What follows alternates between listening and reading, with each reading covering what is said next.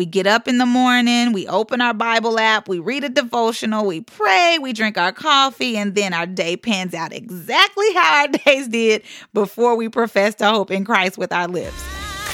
You're listening to The Traditional Millennial with Brittany Dotson, where conventional meets contemporary and faith fills the gaps. Welcome to the Traditional Millennial. I am your host, Brittany Dotson. and per usual, we are just diving right in today. So, I was having a conversation with my brother in law, Jason, as we were waiting on Reagan to get ready to model in a fashion show. And yeah, I, that fashion show, listen, dealing with children is a task. So, I applaud the efforts of adults and department stores who take out time to do things such as this, especially when you are dealing with younger kids. But all in all, you know, it turned out perfectly. It was just perfect. It went over without a hitch. So, but anyway, we were talking about how so many people talk about God and talk about their belief in God, but their lives align more with the world than they do with the holiness of God and God's standards. There are a lot of people who profess God as the head of their lives. You know, we hear this in, in, in welcomes and stuff. It's so cliche that people say it, but they they say that God is the head of their lives, but their lives don't necessarily reflect this profession. Now, if it were a matter of God saying to us, okay, as long as you say you believe and I'll accept you as my own and we can live happily ever after and everything is fine, then we could basically do what we wanted to do. But that's not what Christ said. He he said that those who do the will of the Father are his. And right before he said that, he said that everyone who says Lord, Lord will not enter into the kingdom of heaven. So there is a requirement, which is the will of God. And we see the will of God laid out in the same book that has convinced us that we need to believe in the author of this book. So let's talk about this for a minute. Let's unpack it. What makes people feel as though they can live how they want to live and still be accepted by God? Like, why are we so connected to the world that we can't give it up to totally surrender to Christ? You know, I believe that that part of it is that we don't truly know and understand the redemptive work of Christ. You know, I will say that that this is something that at one time I'm pretty sure I couldn't articulate accurately and, and thoroughly to you. You know, and now in my case, it wasn't because I wasn't being told or taught this. I, I just didn't want to grab it because I was in a Bible based church who taught the, the word of God as God has given it to us. But I just didn't want to hold on to it because I knew that that would mean that I would have to give up some things. I, I knew the requirement of grabbing onto this, and I just didn't want that at the time. But some of us haven't been properly informed, or even we haven't even sought to properly educate ourselves and inform ourselves about what the gospel of Jesus Christ really is and what it does a part of this is because we've been told for so long what's wrong, what's wrong, what you're doing wrong, that we don't know the motivation or the person behind doing what's right. And the, the, motivation is just the beauty and the glory of God and the redemptive work of Christ and all of the just abundance and the glory and the peace and the joy that comes with knowing who God really is. It, you know, if we believe that we got here through the hand and creative work of God, then we have to know that God is the one who calls the shots, not us. And in knowing that, we have to really know what He requires, especially since He gave His best for us. To, for so we could have the opportunity to be reconciled back to him but it's more than just you know jesus died on the cross for our sins. It's deeper than that. What jesus did he exchanged his life for, for our sins in order to make us right with God because we weren't right. And I think that's the part we forget sometimes is that we are not and we were not. If we don't accept Christ as our Lord and Savior and if we don't choose to to change our lives to progress in the direction that God has laid out, then we are not right with God. And so until we do this, we won't ever be right with God. And I I I think that, you know, we think because we do right things and we may be somewhat of a morally right person, we think we're okay. But being right is not being righteous. So our sins were laid on Christ at his death and his righteousness is given to us once we are converted through our confession and acceptance of his work on the cross. You know, for Christ to die and be resurrected as our Savior, there had to be and there has to be something to save us from. You know, we can't be our old selves profess Jesus as Savior and then stay our old selves. Like, like what's the point?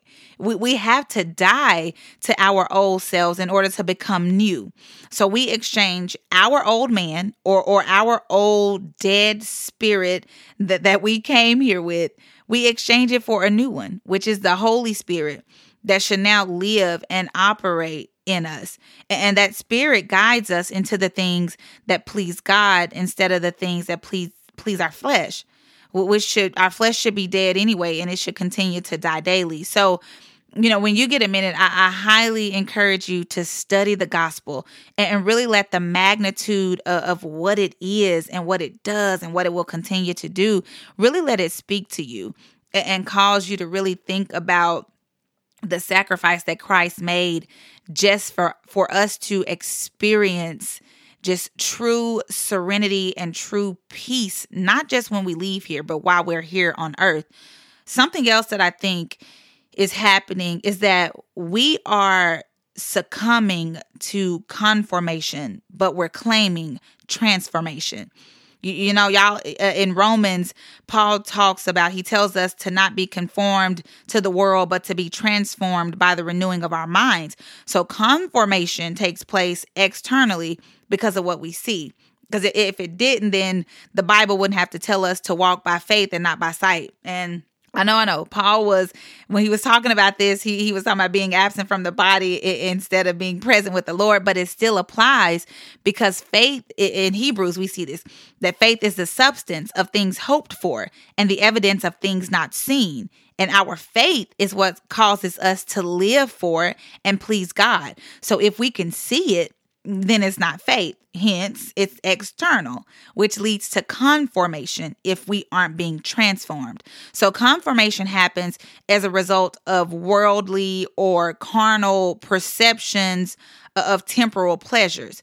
But transformation happens internally through our faith and our surrendering to the Holy Spirit. So, we conform um, whenever we are still being influenced by the things of the world, by social media, by cultural inclinations, by the acquisition of material things, uh, by celebrities, by influencers, TikTok, YouTube, and all of these things that we see in the world around us.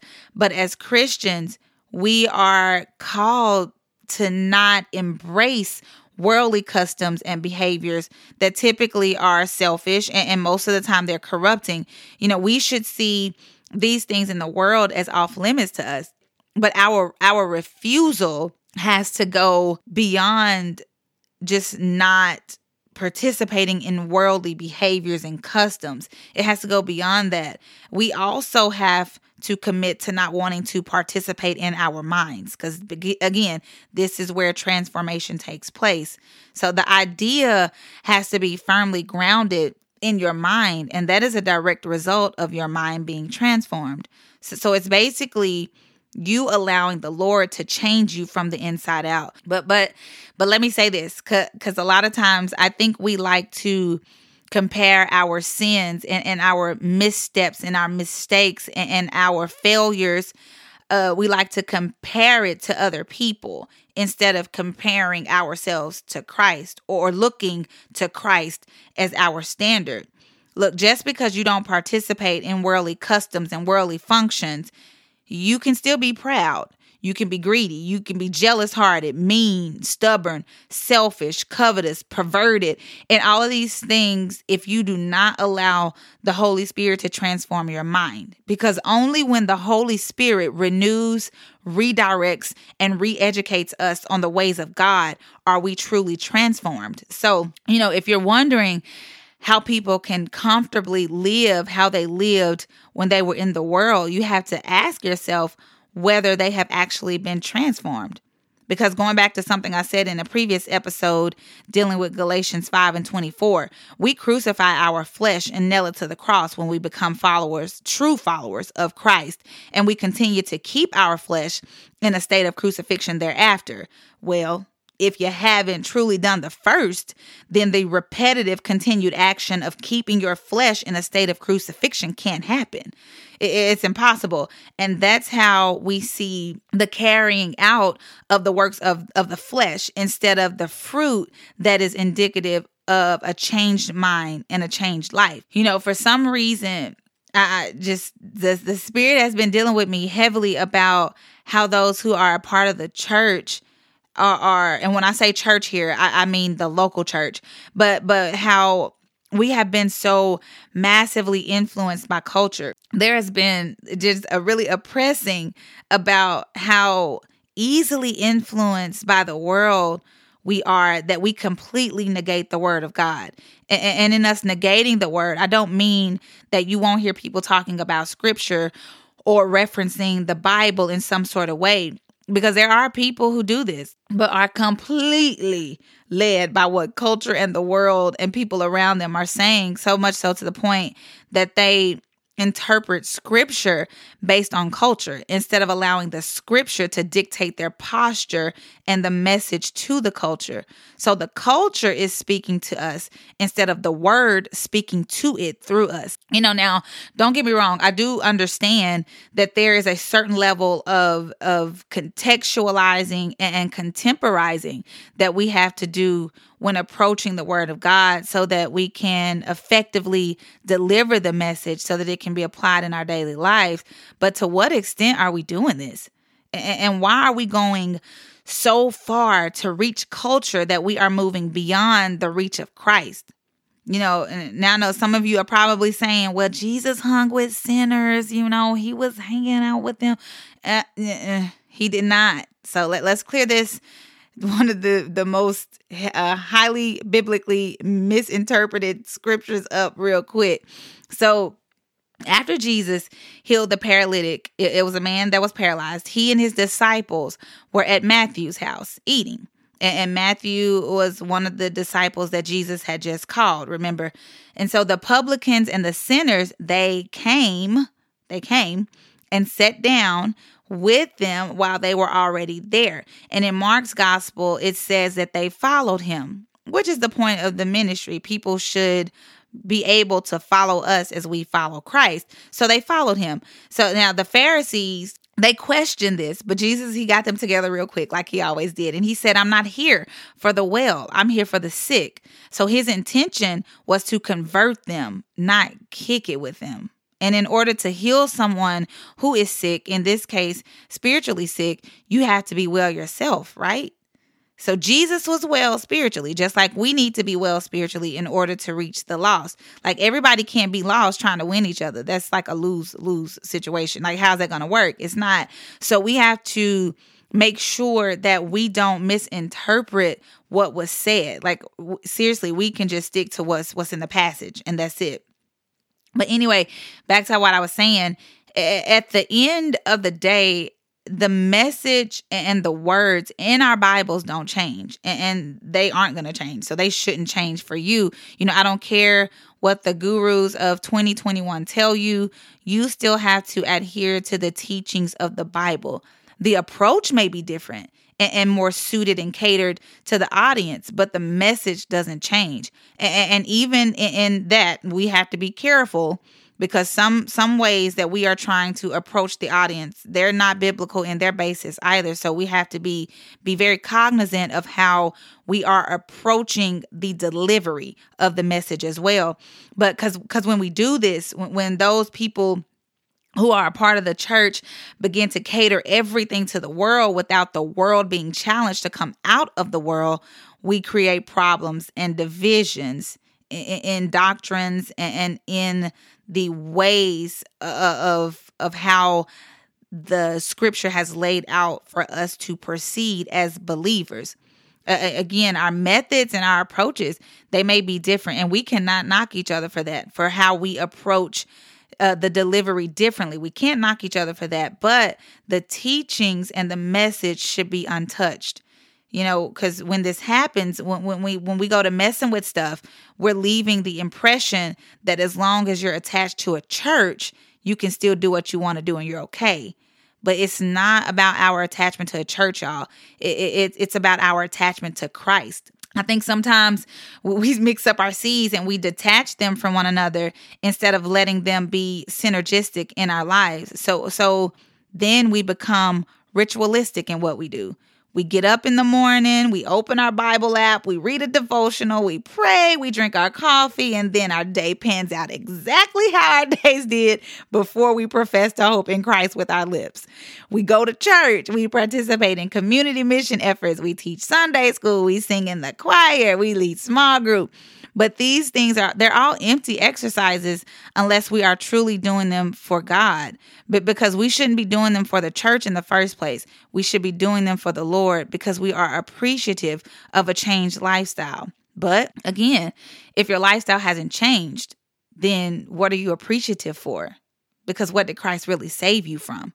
You know, I know I know for me, I have dealt with cultural influences. So, so I'm an independent singer songwriter or artist, uh, whatever you want to call me, and, and I would be lying if if I didn't at times feel the heat uh, of compromising certain things because of what I saw other artists do. Artists that seem to be making it and seem to be on you know now I, I, will say i'm not really like a, a ride the wave or or a follow the trend type person but but I, I couldn't lie and tell you that there haven't been times in my life that i've seen what other people were doing and, and i followed along or at least i really really wanted to but I had to grow to really understand what my mission was as a believer. My focus should be to please God, not follow my mind and my heart, but to follow the voice and the direction of God.